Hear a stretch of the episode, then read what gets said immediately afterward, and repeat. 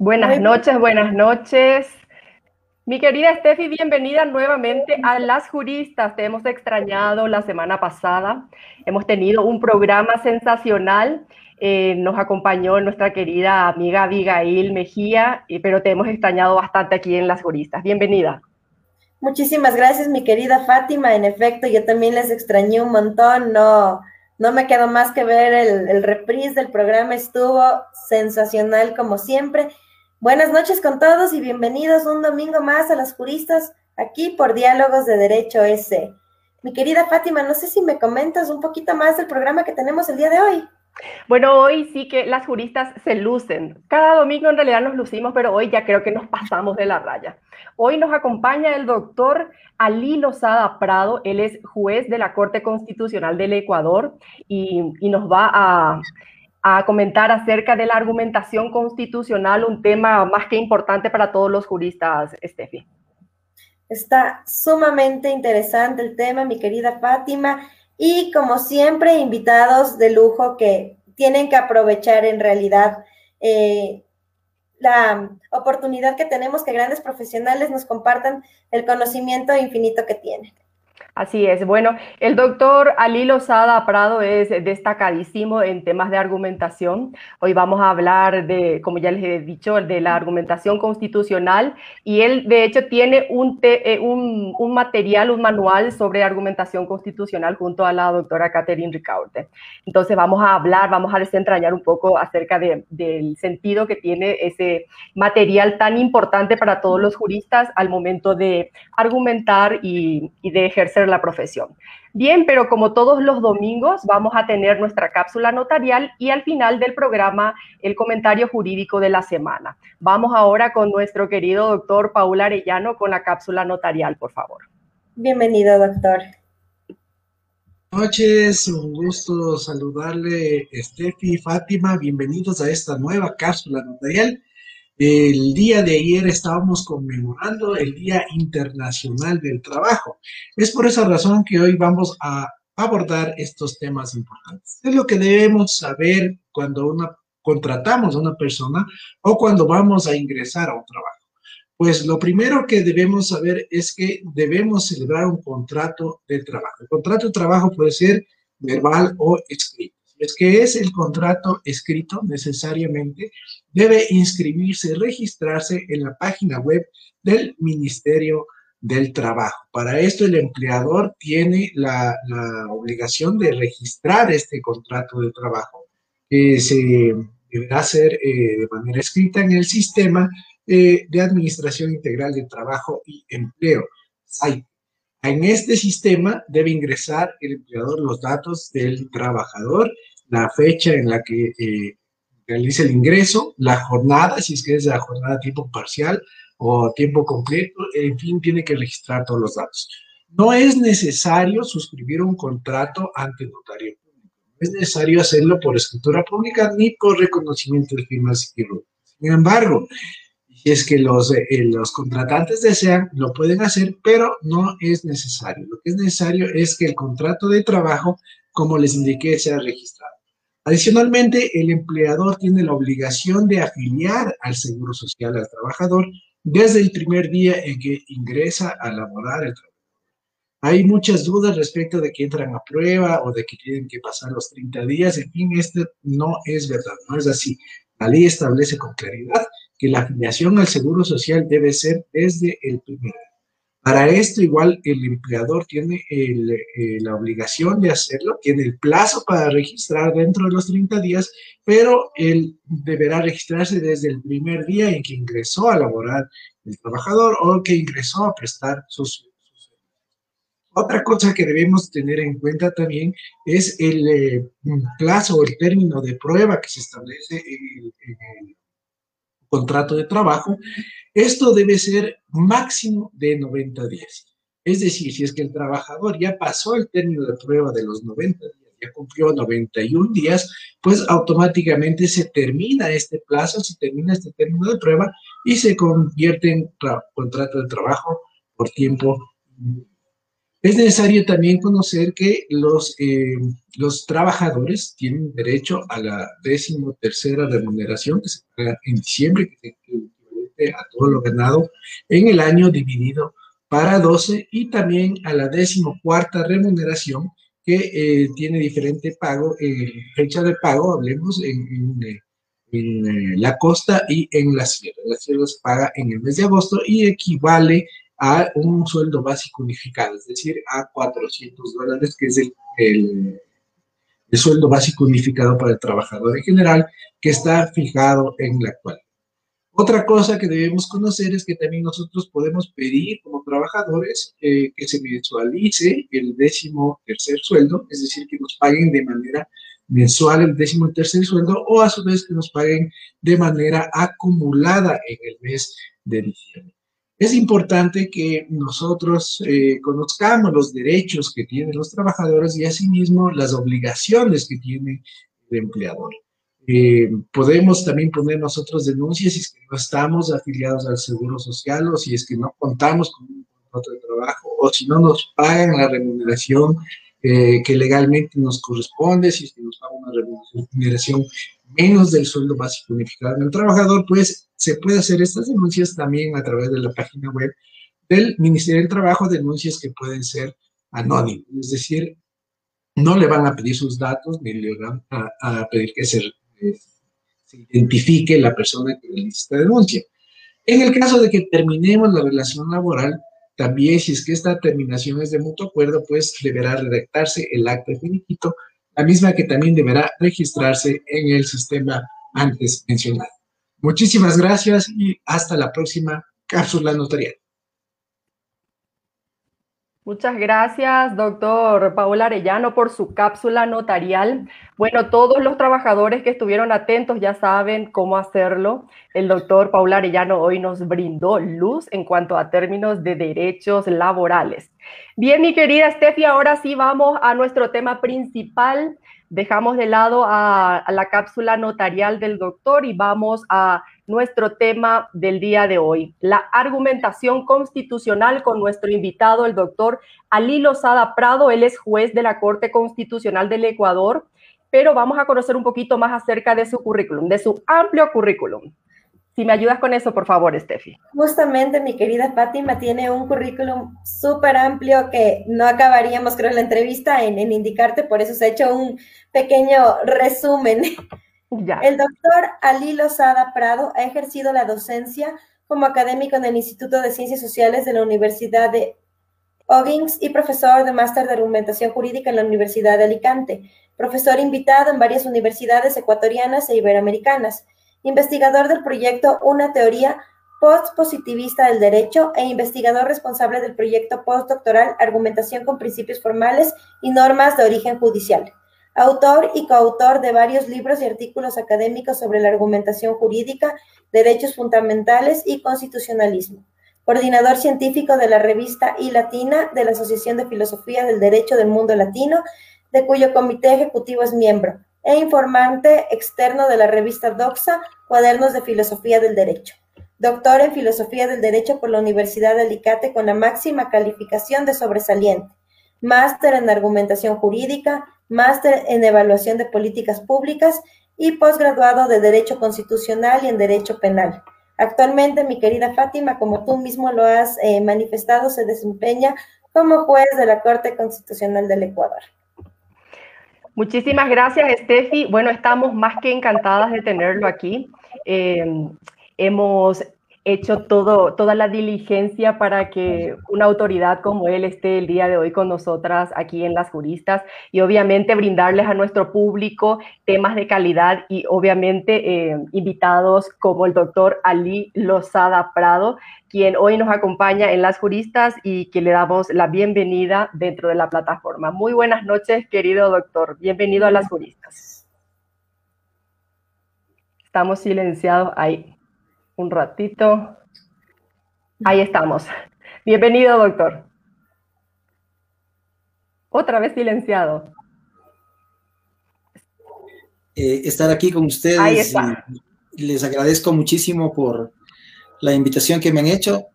Eh, me siento muy cómodo de poder participar en este espacio y nada, me quedo a la orden de ustedes.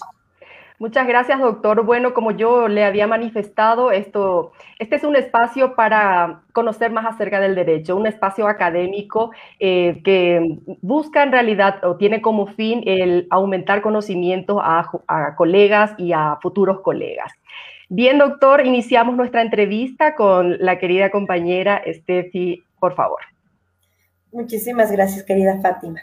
Doctor, estamos hablando de lo mismo cuando expresamos interpretación, hermenéutica y argumentación constitucional. Eh, bien, es una gran pregunta que permite introducir el tema del día de hoy. Y eh, sin más, podría yo responderle de la siguiente manera. Luego podríamos, si a ustedes les parece, desbrozar algunos aspectos de mi respuesta, pero en general yo diría que la, argumentación jurídica eh, tiene, y en particular la argumentación constitucional, eh, tiene como característica el que de lo que se trata es de dar respuesta a un problema jurídico ofreciendo una tesis que responda a ese problema y aportando razones a favor de esa tesis. La actividad argumentativa entonces consiste en eso, en una actividad de carácter lingüístico que responde a través de una tesis a un determinado problema jurídico dando razones a favor de eso. Ahora bien, los problemas jurídicos a los que responde una argumentación jurídica pueden ser de diversa índole hay distintos tipos de, problemas o cuestiones jurídicas. Por ejemplo, a veces en un proceso penal se trata de responder a la pregunta de si A mató a B, por ejemplo. Ese es un problema de carácter probatorio. ¿Por qué? Porque de lo que se trata es de establecer si es que la respuesta a ese problema, ya sea en el sentido de que A mató a B, o sea en el sentido de que A no mató a B, efectivamente eh, es el caso.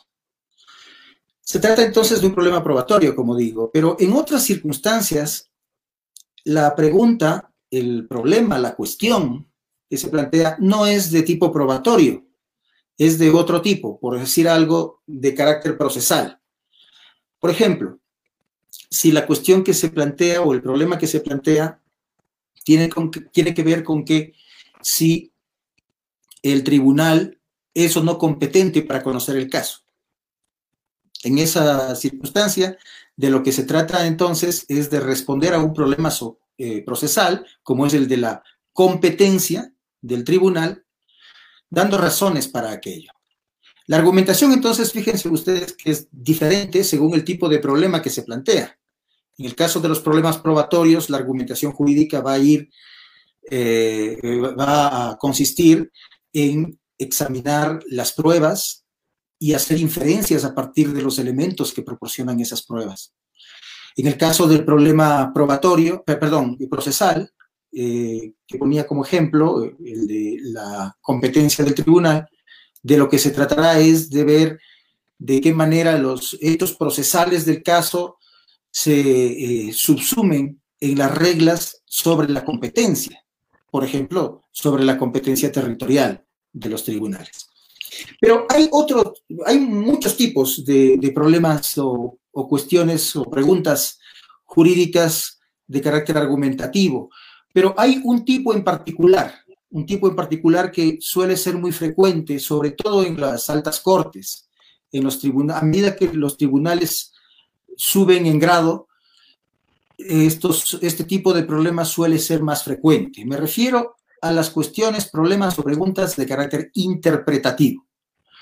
En estos eh, problemas de lo que se trata es de responder a cuestiones eh, como por ejemplo, ¿cómo debe interpretarse el artículo X de la ley tal?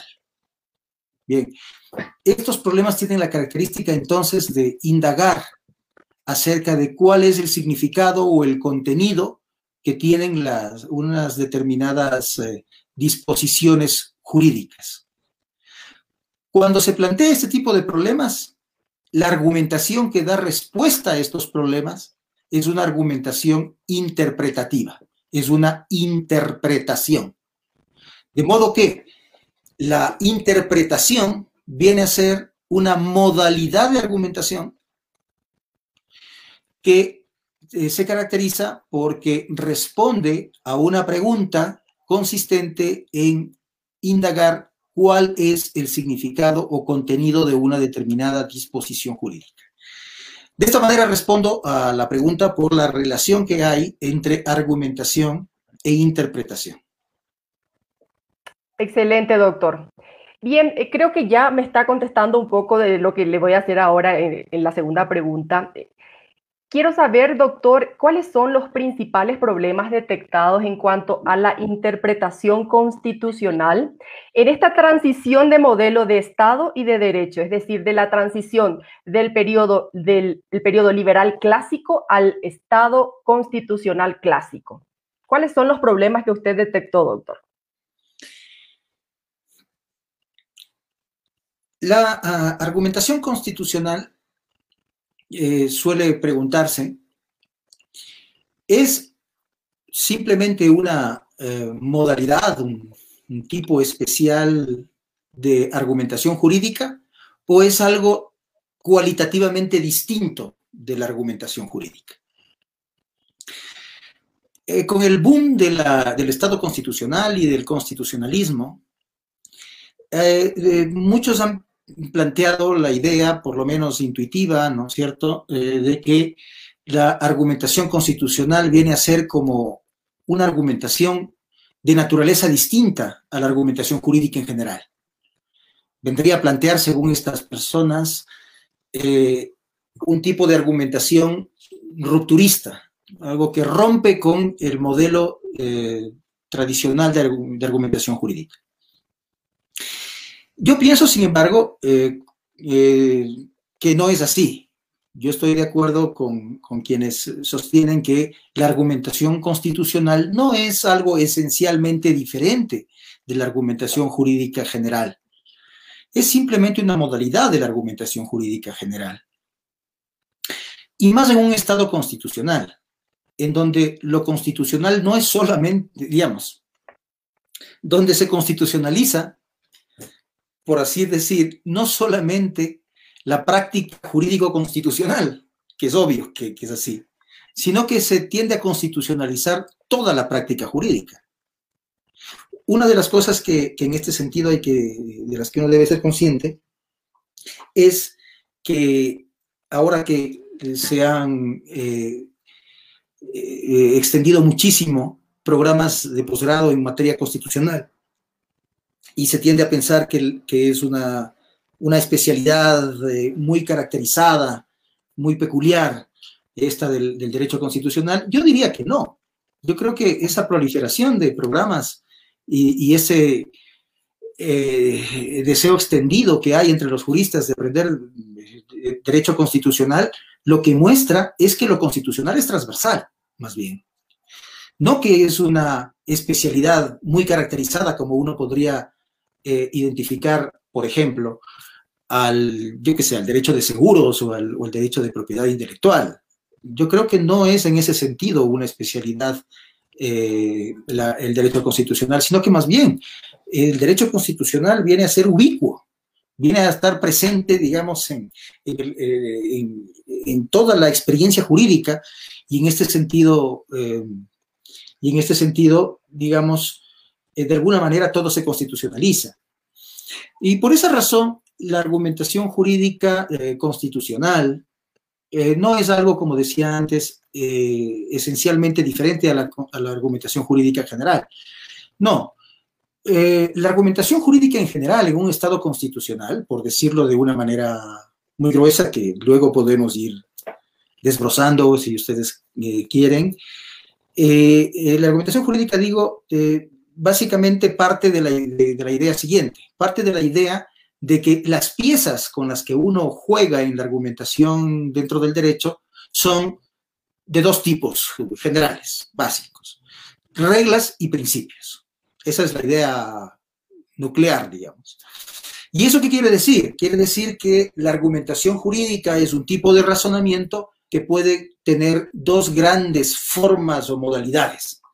¿Cuáles son estas? La subsunción, que opera con reglas, y la ponderación, que opera con principios.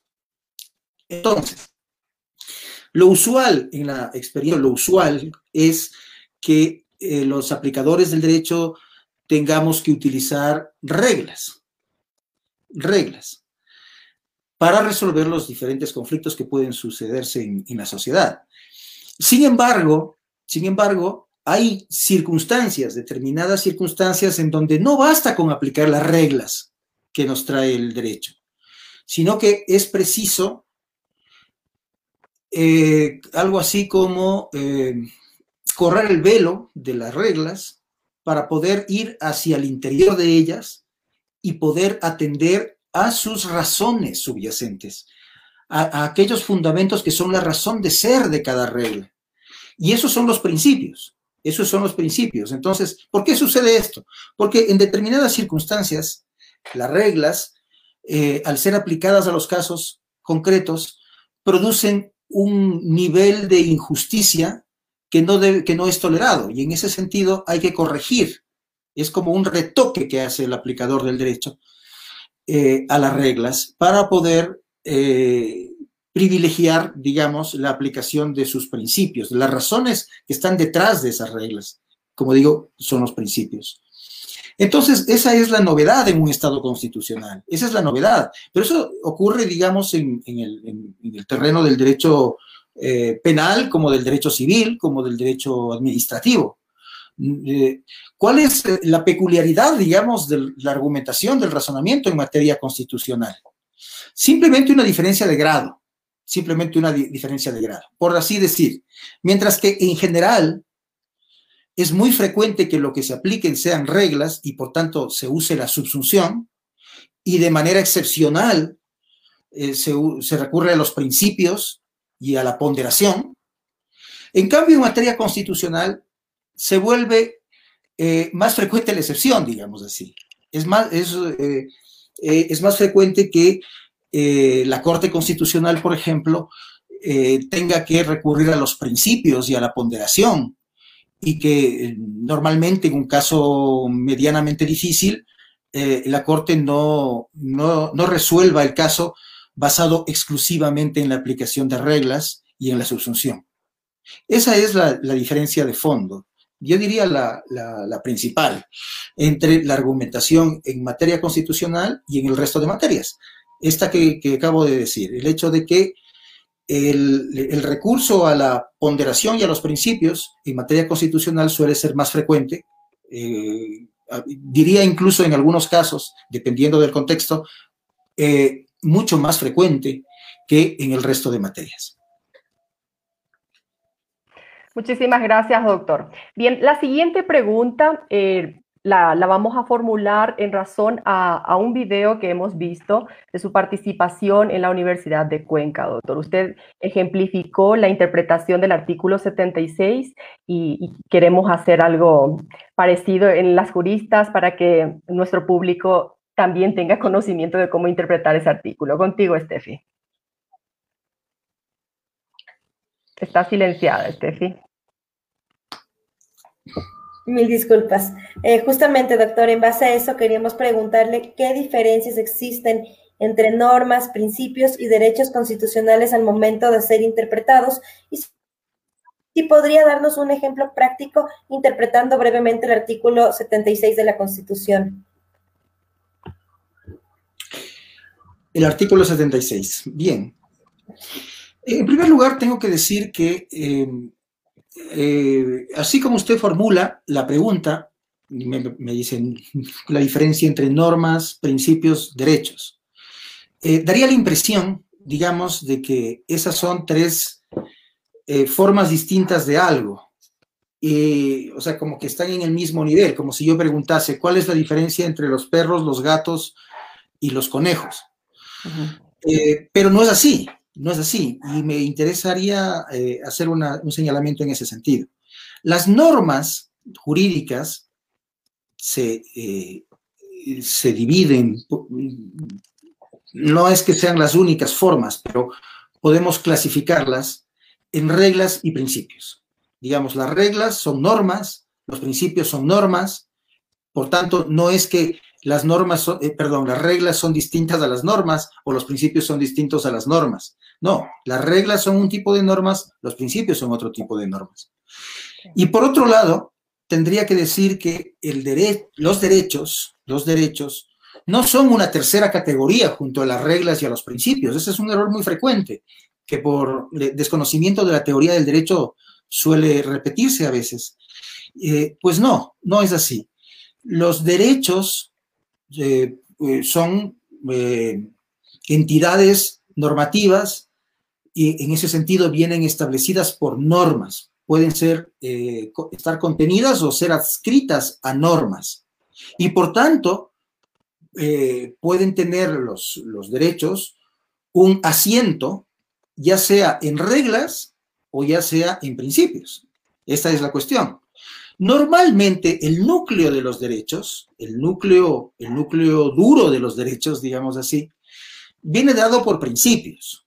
Principios. Cuando hablamos, por ejemplo, del derecho a la vida, eh, que tiene que ver con, con el valor, el bien jurídico de la vida humana, de lo que estamos hablando es de un principio, del principio a la vida.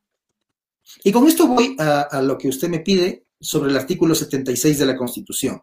El artículo 76 de la Constitución establece también un derecho, el derecho a la seguridad, perdón, al debido proceso.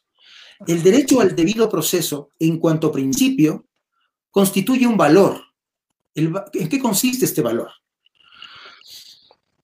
Este valor consiste en que una persona que está sometida a un determinado eh, procedimiento en el que se resuelven aspectos relevantes para su esfera jurídica, esta persona, digo, tiene el derecho, es valioso desde el punto de vista de su autonomía personal, desde el punto de vista de su dignidad, es valioso, digo, que el, proceso que antecede a la toma de la decisión esté caracterizado por ser un diálogo racional, lo más racional posible.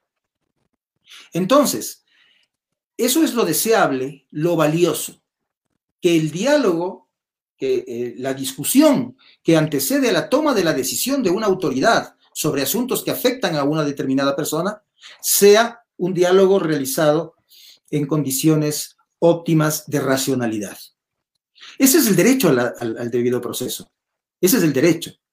Ahora bien, el artículo 76 no solamente menciona a este principio, valor del derecho, del, derecho al debido proceso, sino que, como sabemos, es un artículo muy extenso, muy extenso. Tiene muchas, eh, muchos numerales y algunos de sus numerales incluso muchos eh, literales. Y entonces, eh, ¿cómo nosotros interpretar, interpretamos esto? Interpretamos también a partir de, una, de la distinción de reglas y principios. Y entonces decimos, cuando se configuran los derechos en la Constitución, esta configuración viene dada por principios, como acabo de, explicar respecto del, principio del derecho al debido proceso, pero también la Constitución en algunos casos, como ocurre con el debido proceso, precisamente, establece un conjunto de garantías que rodean a ese principio. Son una especie de marco de protección. Las garantías son un marco de protección. ¿Y qué son estas garantías de las que, de las que estamos hablando? Aquellas que constan en el artículo 76 de la Constitución. Pues estas garantías son reglas. Son reglas, reglas que establecen de una manera más particular, más específica, eh, eh, cómo tiene que eh, llevarse a la práctica, en definitiva, el principio al debido proceso en el ejemplo en el que hablamos. Déjenme ponerle un ejemplo. El artículo 76, que como decimos, establece este derecho al debido proceso, el derecho a que haya una, una, discusión eh, que anteceda a la decisión eh, con los máximos estándares de racionalidad, etcétera, Este, este principio, digo, está rodeado de varias garantías establecidas en el artículo 76. Una de ellas, el, la número 4, dice, las pruebas obtenidas o actuadas con violación de la Constitución o la ley no tendrán validez alguna y carecerán de eficacia probatoria. Fíjense, esta es una regla, una concreción, una especificación del principio eh, de, del debido proceso, del debido proceso. Nos dice si es que se viola la ley, en la práctica de una prueba determinada, entonces esa práctica no tiene valor. Esa es una concreción, como digo, una plasmación del principio eh, del derecho al debido proceso. Es una regla, en definitiva, que concreta el principio. Entonces, fíjense, todo el artículo 76 puede ser leído en esta clave, y de hecho la Corte Constitucional tiene algunas sentencias en donde ha desarrollado esta, este entendimiento del artículo 76 eh, en términos, o diríamos, utilizando como clave esta distinción entre reglas y principios, eh, afirmando, eh, en definitiva, que el debido proceso es un principio que contiene un valor, que es al que antes me he referido, y que está rodeado por distintas garantías del debido proceso, como la garantía de recurrir como la garantía eh, de la motivación, etc. Bueno, más que clara la explicación que hemos tenido acerca del artículo 76. También les comunico a, los, a las personas que nos siguen desde el exterior, eh, hemos copiado el artículo 76 dentro de los comentarios para que tengan conocimiento también acerca de la legislación ecuatoriana. Bien, eh, siguiendo nuestra entrevista, doctor, hemos visto en su, en su obra manual de argumentación constitucional que, que lo realizó con la doctora Catherine Ricaurte, a quien enviamos un saludo. Eh, usted habla en esa obra, eh, o sea, mejor dicho, propone un esquema denominado la arquitectónica de la argumentación constitucional. Yo sé que es un tema bastante extenso, pero ¿podría um, comentarnos brevemente acerca de, los tres niveles distinguibles dentro de la práctica argumentativa constitucional, por favor? Bien, eh, se lo agradezco. Eh, voy, en realidad esta obra es una obra que en algunos de sus capítulos, eh, no en todos, pero sí en algunos, fue elaborada a un nivel de boceto, de boceto. Es decir, formaba parte de una eh, de, un esbozo de lo que eh, en el futuro eh, pensábamos desarrollar. pero básicamente la idea era la siguiente, la idea era la siguiente, la idea era que antes habíamos dicho que una argumentación siempre busca responder a un problema, a una pregunta, ¿no es cierto? Ese es un punto de partida fundamental en la, en la teoría y en la práctica de la argumentación. Tener muy claro cuál es el problema jurídico antes de argumentar. Pues bien, la idea con la arquitectónica era que en todo proceso constitucional se podían identificar tres problemas, tres problemas, tres grandes preguntas desde luego, puede haber variaciones según el tipo de proceso y según el caso en particular, pero básicamente eh, podíamos identificar tres grandes preguntas. La primera pregunta era la pregunta por la, por la ilicitud constitucional. Por la ilicitud constitucional. Esa es una pregunta necesaria, indispensable, presente siempre en todo proceso constitucional. En el caso, por ejemplo, de las acciones eh, por inconstitucionalidad de leyes, podemos ver nosotros que eh, esto se da. Cuando se trata de inconstitucionalidad por la forma, de lo que se trata es de establecer si es que en el procedimiento de aprobación de la ley se ha incurrido en la violación de un estándar procesal, o sea, en una ilicitud formal procesal en la aprobación de la ley. Pero algo similar pasa también cuando se trata de la inconstitucionalidad por el fondo. Aquí, en cambio, de lo que se trata es de ver si es que el contenido de la norma eh, legal o infraconstitucional en general eh, contradice el contenido de, una, de un precepto constitucional. Es decir, se trata de ver si es que el contenido de la norma legal o infraconstitucional incurre materialmente por su contenido en alguna ilicitud constitucional. Pero también se cumple, por ejemplo, en la acción eh, de protección o en la acción extraordinaria de protección. ¿Por qué? Porque ahí, eh, en estas acciones, de lo que se trata es de ver si ha habido la vulneración de un derecho fundamental. Y claro, la vulneración de un derecho fundamental no es más que una forma de ilicitud constitucional.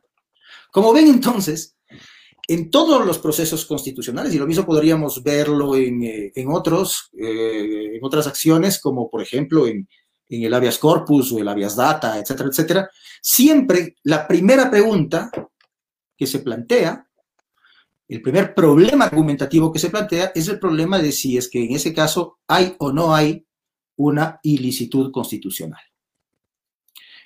Bien, ahora, dependiendo de cómo se responda a esa primera pregunta, al problema de si hay o no una ilicitud constitucional, es posible que se planteen una de dos preguntas adicionales, uno de, dos problemas.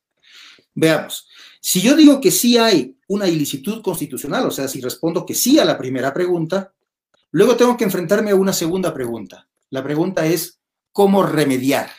¿Cómo remediar? Si es que yo digo, por la, se ha violado el procedimiento de aprobación de la ley, por tanto la ley es inconstitucional, luego tengo que pensar en cómo remedio esa inconstitucionalidad. Lo mismo en el caso de si la, ley es una ley inconstitucional por el fondo. Y lo mismo pasa en las acciones eh, de protección o extraordinarias de protección. Eh, una vez que se ha dicho que hay una eh, vulneración a un derecho fundamental, lo siguiente es la reparación. Hay que plantearse la pregunta de cuál es la reparación. Bueno, pero ¿qué ocurre si es que digo que, no, que no hay ilicitud constitucional? ¿Ya no me tengo que plantear ninguna pregunta y simplemente archivo el caso? Pues no, no necesariamente. Cabe plantearse una pregunta adicional. ¿Cuál es esta pregunta adicional? La pregunta adicional es la de que eh, según las contingencias del caso, quepa o no quepa hacer eh, algún tipo de medida eh, tutelar extra, adicional.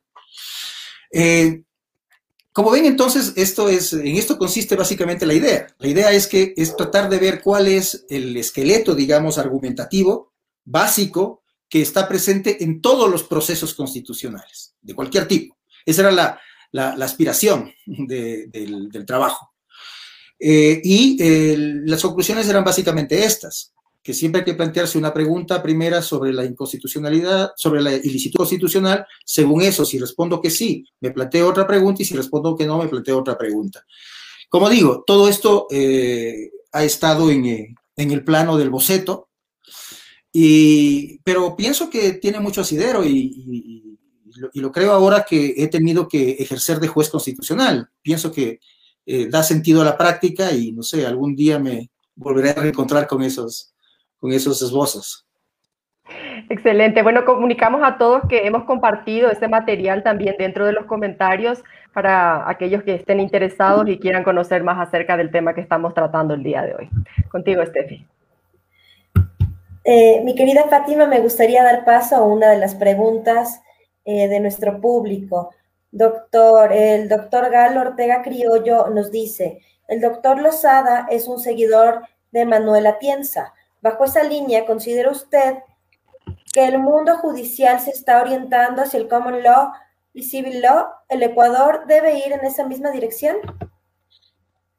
Bien, yo desde luego tengo una, relación de mucho tiempo atrás eh, con, eh, con Manuela Piensa ha sido mi maestro desde hace mucho, mucho tiempo. Me formé con él, pasé muchos años eh, trabajando con él. Eh, y sí, eh, su influencia es muy notoria en mi manera de entender el derecho. Yo creo que el derecho debe ser entendido de manera pospositivista, como una práctica social en la que existe una notoria dimensión argumentativa eh, y todo eso es, eh, desde luego, por influencia de Manuel Atienza, pero no solo de él, también eh, de otro maestro que tuve en Alicante, que es Juan Ruiz Manero, y, también de, de, Josep Aguiló, y de otros colegas de, de Alicante. la escuela de Alicante, digamos, tiene sus características en términos de, teoría del derecho muy, muy, muy, muy acentuadas en, en en cuanto a que defienden estas tesis pospositivistas de las que, de las que hablaba. Eh, ahora bien, a partir de allí me preguntan si es que pienso que se está orientando el derecho latinoamericano, si no entiendo mal, eh, hacia, el common, hacia el law, o si eh, debería orientarse más bien al civil law eh, yo diría que efectivamente la distinción entre common law y civil law es muy, muy útil para poder eh, comprender la, eh, los contextos institucionales de nuestro tiempo. Es, porque sin duda tienen cada una de ellas como referencia una tradición, sendas tradiciones jurídicas prolongadas, extendidas en el tiempo, pero eh, creo que hoy por hoy eh, no cabe, no, mejor dicho, hay que tener eh, cuidado de no caer en una falsa oposición, en una falacia de falsa oposición. No es que tengamos que escoger o por el civil law o por el common law. Yo creo que, que, eso no es, no, no, es deseable y no es necesario. Me parece que hay algunos aspectos de, del civil law que se han ido introduciendo, por lo menos en el papel, en los derechos constitucionales y en los derechos en general de Latinoamérica. Eh, y, eh, eso eh, hace que podamos mirar en los ordenamientos latinoamericanos una cierta coexistencia de la matriz que es del civil law con determinados aspectos añadidos a partir del common law. Eh, yo lo que pienso es que eh, no hay que optar, ¿no? no se trata de optar por uno o por otro, sino que de lo que se trata es de encontrar una síntesis, una síntesis de elementos que propiamente corresponden al civil law, otros que propiamente corresponden al common law, y de otros, y de otros que pueden no ser muy característicos de cada uno de ellos, o bien que pueden constituir eh, hibridaciones de, cada uno de ellos, eh, y que lo más importante es que nosotros seamos capaces de pensar críticamente en cuáles son las mejores instituciones que pueden regir nuestras sociedades. Allí está, a mi juicio, lo más importante. Y también es lo más, eh, creo que es muy importante que lo pensemos en términos de dar coherencia al sistema. Es decir, por decir algo, uno de los elementos característicos del common law que se han ido introduciendo en nuestros derechos eh, en los últimos tiempos es esto del precedente, especialmente el precedente constitucional. Entonces, eh, ha habido, sin embargo, una, una, ¿cómo diría? Eh, una adaptación del common law, de esta idea del common law, la idea del precedente como tal, un poco, un poco peculiar en muchos países de América Latina, inclusive en, Ecuador, eh, no tanto en la corte actual, eh, de la actual conformación, sino de la pasada, que ha tendido como a configurar el precedente en términos análogos a, a lo que es la ley como fuente del derecho. ¿Qué quiero decir? Que en países como, como, eh, Perú, como, como México, eh, también eh, Brasil y, como digo, en Ecuador, hasta antes de la actual conformación, las, las, altas cortes, las cortes constitucionales, lo que hacían es decir,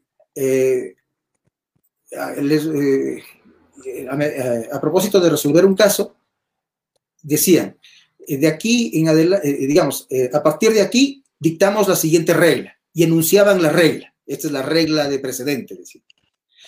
Bueno, eso es contrario a la idea de precedente, eh, según la teoría de las fuentes del derecho, porque eh, un precedente es la ratio decidente, o sea, la razón que guió la decisión de un caso y que si se da un caso eh, análogo en el futuro, debe aplicarse también esa ratio decidendi. Pero es la, es, ¿cómo decirlo?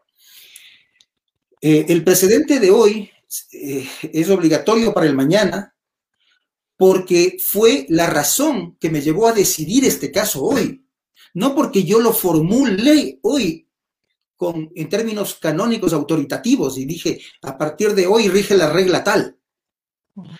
Ese ejercicio de decir, a partir de hoy esta es la regla, es propia del legislador, pero no del precedente. Y, pero sin embargo, como digo, eh, hay, hay cortes y tribunales eh, eh, en América Latina que, que, se han orillado por allí. Y como digo, la, la, corte, la conformación pasada de la Corte Constitucional Ecuatoriana también, en algunos casos, actuaba de esa forma. La, la, composición actual de la Corte no lo ha hecho, no lo ha hecho. Tampoco ha dicho que eso no se, no se tiene que hacer. De momento no ha dicho nada al respecto. Pero, eh, pero eso plantea, por ejemplo, un problema. Plantea un problema de que de pronto integramos a nuestro sistema la idea de precedente, pero cuando lo vamos a aplicar, eh, lo distorsionamos. Es más o menos esa la idea. Eh, y yo creo que en eso hay que ser muy críticos y muy coherentes. De manera que yo no, yo no pensaría que hay que, que, simplemente plantearse una falsa disyuntiva entre un law o civil law. Creo que en esto hay que ser mucho más crítico, creativo eh, y coherente. Excelente. Muchísimas gracias al doctor Galo por la pregunta que, ha dejado dentro de los comentarios. Bien, ya por cuestión de tiempo, mi estimado doctor, vamos a ir ya a la última pregunta. Vamos a emitir la, que teníamos prevista, pero eh, nos gustaría también que, que, nos refiera así brevemente acerca de la extensión de las sentencias, doctor. Eh, consideramos que una sentencia eh, es buena de acuerdo a, la extensión que tenga dentro de, su contenido, porque muchas veces, eh, y es usual aquí ver eh, este, sentencias bastante largas y, lo consideramos realmente por, lo cuantitativo. Muchas veces encontramos ahí excursos doctrinales, convencionales y jurisprudenciales que, muchas veces ya pasan desapercibidos y, vamos directamente a lo que resuelven. ¿Realmente es buena una sentencia eh, argumentarla de manera tan extensiva, doctor? ¿Qué opina al mm. respecto? Bien, eso depende de las finalidades que se persigan con, la motivación de una sentencia. Yo creo que la principal, eh, la principal finalidad que debe perseguir una sentencia es dar respuesta al problema argumentativo. O sea, partimos de lo que iniciamos diciendo. Para argumentar hay que saber bien cuál es el problema, la pregunta a la que hay que responder. Hay una feliz eh, disposición en la ley ecuatoriana que dice que eh, en las sentencias de la Corte Constitucional, eh, esta tiene que enunciar cuáles son los problemas jurídicos.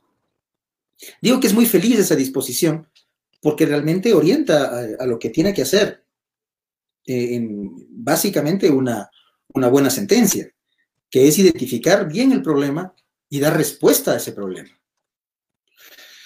Desde ese punto de vista, yo diría que eh, el, problema es lo que traza el alcance que tiene que tener la argumentación. Todo recurso a la, a la jurisprudencia, a, normas eh, internacionales o eh, incluso al, soft law del derecho internacional, especialmente del derecho internacional de los derechos humanos, todo eso tiene que ser eh, bienvenido y, tiene y es necesario, pero en la medida en que permite responder a un problema. Esa es la clave. Esa es la clave. Caso contrario, no. Caso contrario, puede volverse, digamos, eh, un abuso de, del óbiter. Una sentencia también no puede dejar de, decir cosas al paso, ¿no? Esos son los obiter dicta, cosas que se dicen al pasar. Y yo creo que una corte eh, que, va construyendo, ayudando a construir una buena cultura jurídica, es, importante que use eh, obiter dicta, pero, pero tiene que hacerlo con moderación. Eh, no puede ser que, eh, digamos, los, las obiter dicta se constituyan en la mayor porción de la sentencia. Entonces, en ese caso, estamos eh, asistiendo a, digamos, a, un ejercicio incluso de otro género, ya no de un género, el género sentencia, el género decisión judicial, sino del género probablemente eh, monografía académica o algo por el estilo. Eh, creo que eso debe cuidarse mucho en general. Y yo diría que no, no, no se puede establecer una ecuación de decir sentencia larga buena o sentencia larga mala o viceversa, sino eh, yo, yo lo que diría es que eh, sentencia concisa tiene altísimas probabilidades de ser una buena sentencia. Estupendo. Bueno, vamos a, a preguntas del público. Tenemos una preguntita más. Contigo, Steffi, por favor. Muchísimas gracias.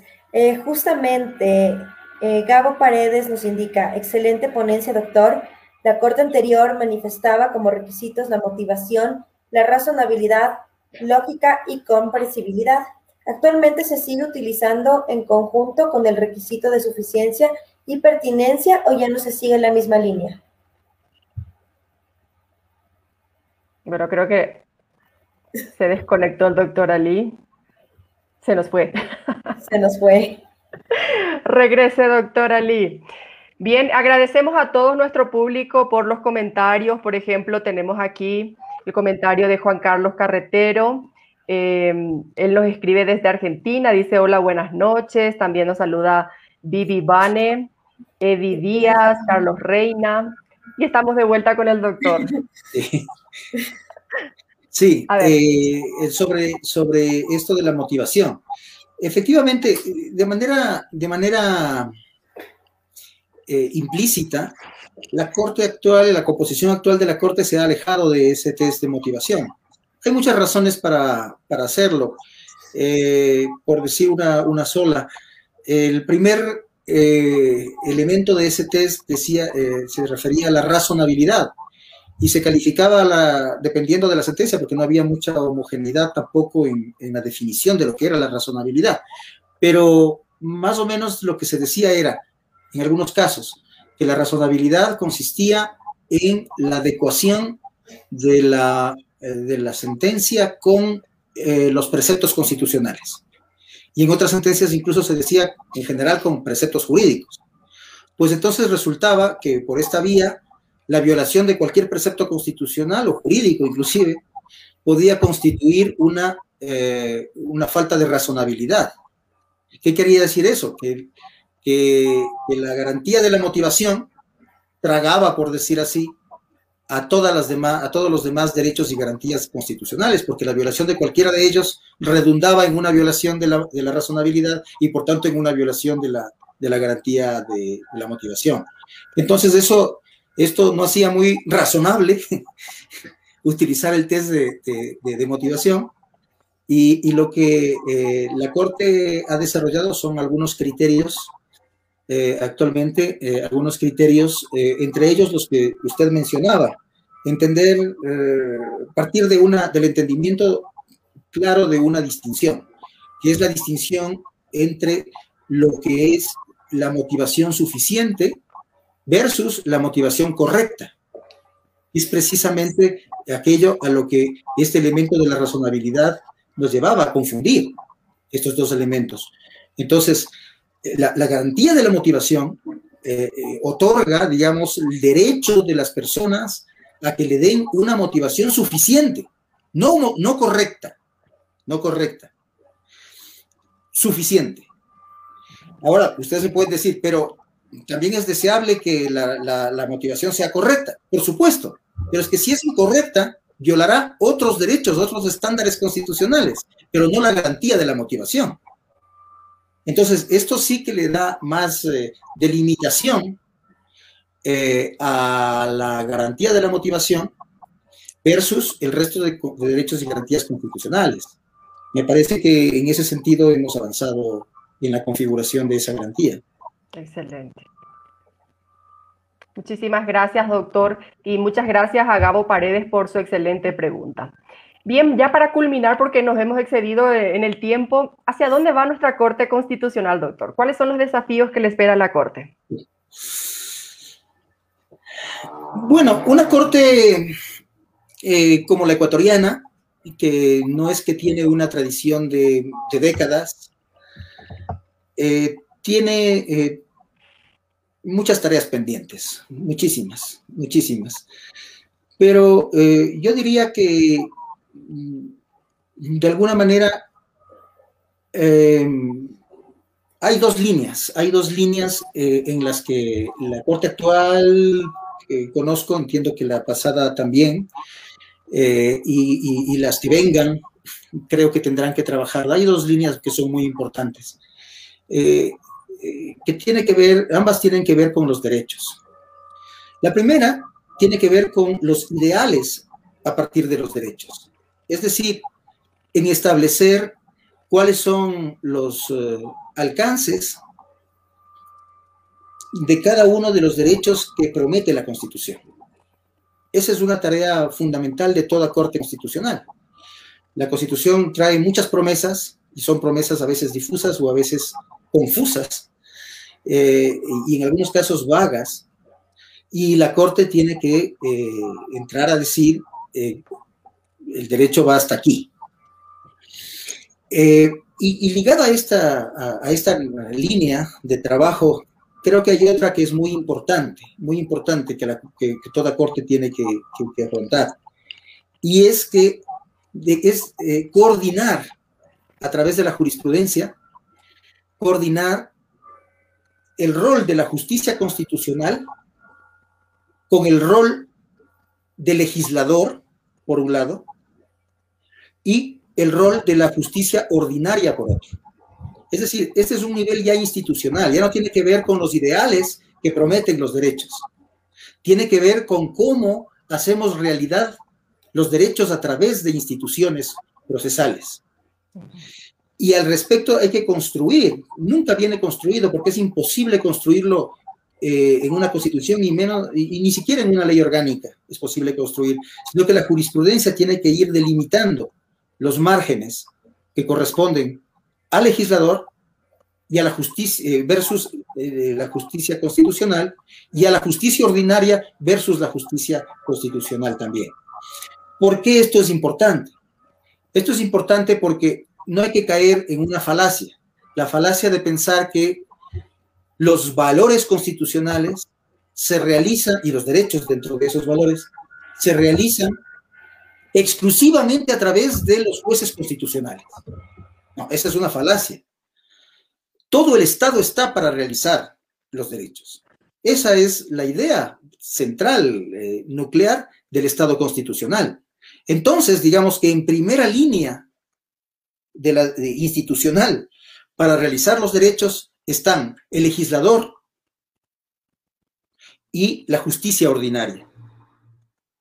Y es en un espacio algo subsidiario en donde a la Corte Constitucional le corresponde velar por los derechos en coordinación, eh, aunque a veces por encima, desde luego, si es el caso, pero tratando de que haya coordinación institucional tanto con el legislador como con eh, la justicia ordinaria. Entonces yo creo que esas dos, esas dos líneas de trabajo son fundamentales para el futuro de la jurisprudencia de la Corte. Eh, tanto el desarrollo de, los ideales envueltos en los derechos fundamentales, cuanto el desarrollo de las instituciones eh, jurídicas que hacen realidad esos derechos. Excelente reflexión, eh, estimado doctor. Bueno, lastimosamente vamos a tener que despedirlo del programa. No, no quisiéramos largarlo porque realmente tiene tanta sabiduría que, el público aquí está bien alborotado enviando muchísimas preguntas. Pedimos disculpas al público, pero ya nos hemos pasado del tiempo el doctor posiblemente luego se meta a, revisar otra vez el programa y de por ahí les, da la respuesta que, estaban solicitando en los comentarios. Mi querida Steffi, hemos eh, culminado la entrevista con el doctor. Algunas palabritas para, para despedirlo, por favor. Estás silenciada, mi querida Steffi. Ahí estamos. Muchas gracias. Primero, doctor, agradeciéndole infinitamente la invitación realizada por las juristas eh, como ha dicho Fátima, este es un pequeño espacio académico en el que profesionales como usted ayudan a seguirnos capacitando y seguir adquiriendo un conocimiento enorme. Esperamos poderlo tener nuevamente en un próximo programa. Doctor, muchísimas gracias y una muy buena noche. Gracias a ustedes, Fátima y Steffi. Me, ha dado muchísimo gusto, he pasado muy bien. Saludos también a, a todos los que nos han visto y estoy a la orden. Muchísimas gracias, doctor, por haber compartido con nosotras y con todo el público su conocimiento. Será hasta otra próxima ocasión, querido doctor. Un abrazo. Bien, así estuvimos con el doctor Ali Lozada Prado, juez de la Corte Constitucional del Ecuador en las juristas. Así somos. La talla de nuestros invitados es de, de 10 para arriba, mi querida Steffi. Justamente, querida Fátima, y bueno, para culminar con broche de oro este programa que ha sido espectacular. Nos va a acompañar la doctora Jessica Cañadas con el comentario jurídico de la semana. Fátima, dale la bienvenida. Así es, la doctora Jessica Cañadas de Ocaña y Ocaña nos acompaña el día de hoy para darnos su comentario jurídico acerca del tema que hemos tratado el día de hoy, la argumentación constitucional. Damos la bienvenida a la doctora y nosotras nos bajamos de la plataforma. Bienvenida, doctora Jessica Cañadas. La argumentación constitucional resulta contextualmente amplia en el plano subjetivo, en razón de que por medio se encuentran valores axiológicos. Por ello, la Constitución es el punto de partida del concepto tutelar respecto a los derechos fundamentales. Y es relevante determinar el rescate de los valores morales que implican estos derechos fundamentales, porque el derecho se constitucionaliza y en él operan principios, valores y derechos humanos, aludiendo a una necesaria adaptabilidad a fin de que a falta de normas determinadas, los principios funcionen como un juicio habilitante y otras veces en forma conjunta para dar solución a una controversia constitucional.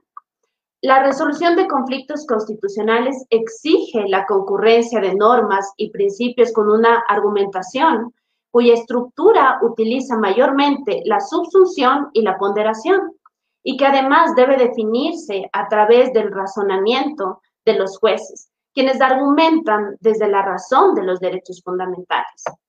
Es ahí donde nace el reto de discernir cuándo pueden materializar esa revalorización y cuándo condenar los contenidos prevalentes respecto a los principios en la argumentación del conflicto.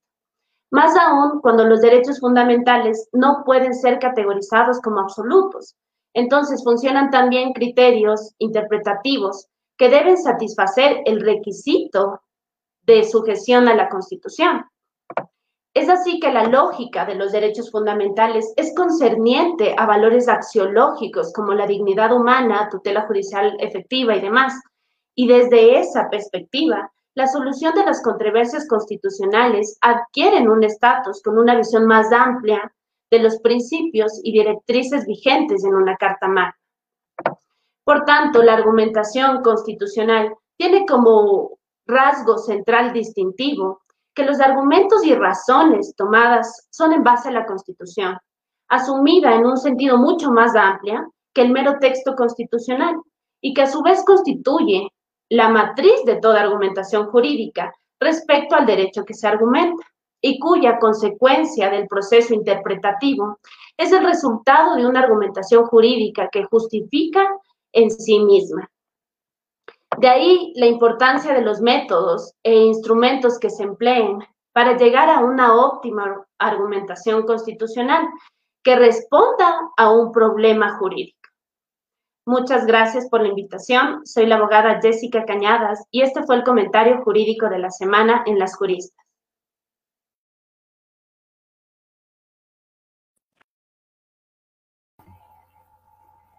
Muchísimas gracias, doctora Jessica Cañadas. Excelente su comentario jurídico en Las Juristas.